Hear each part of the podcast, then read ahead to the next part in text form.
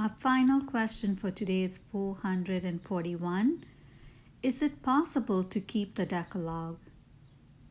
Yes, because Christ, without whom we can do nothing, enables us to keep it with the gift of His Spirit and His grace. For my personal reflection today, I'll cover questions 439 through 441. The Ten Commandments are a reminder from God to all of us of the natural law that He already has engraved in our human hearts. However, due to sin, humanity has forgotten the laws of God, and through communal sin and through uh, individual sin, we have desensitized our conscience from the sense of sin. And so God reminds us time and again, and in a very explicit way by the Ten Commandments. The commandments from an organic whole, and the obligations to adhere to them are very serious. They are a grave obligation, and they express our commitment to God and to our neighbor. When we disobey one of the least of these commandments, we disobey the entirety of all the laws in the Decalogue. And further, when one person transgresses against the commandments of God, it not only has an impact on that person and his life on this earth and in eternity, but it also has an impact on all of us because we are all as a human family, an organic whole, and so it impacts our life, it impacts our society, even if the sin is committed by another individual.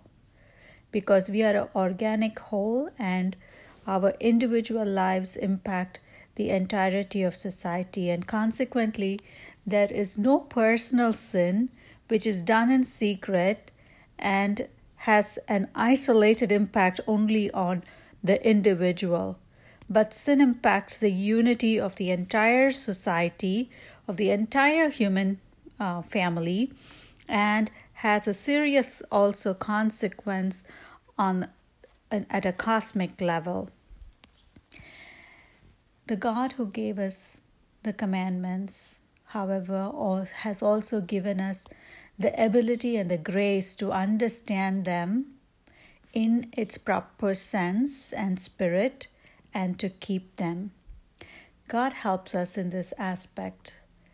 We read in the Catechism of the Catholic Church, paragraph 2074, God saying to us, Apart from me, you can do nothing. Jesus says, I am the vine, you are the branches. He who abides in me and I in him, he it is that bears much fruit. For apart from me, you can do nothing. The fruit referred to in this saying is the holiness of a life made fruitful by union with Christ. When we believe in Jesus Christ, partake of his mysteries, and keep his commandments, the Savior himself comes to love in us his Father and his brethren, our Father and our brethren. His person becomes, through the Spirit, the living and interior rule of our activity. This is my commandment that you love one another as I have loved you. And again, in today's gospel reading, we read about self renunciation, how we must put everything else behind the pursuit of God, and the love of God and love of neighbor should be our first focus. Eternal life should be our first focus, and everything else should follow behind that. And with God, all things are possible. God made us so that we are capable of loving like Him and we are capable of loving our neighbors and God with the heart of Jesus. So, with God, all things are possible, and apart from God, nothing is possible. That's my reflection for today. I hope you have a blessed day, everyone, and thank you for listening.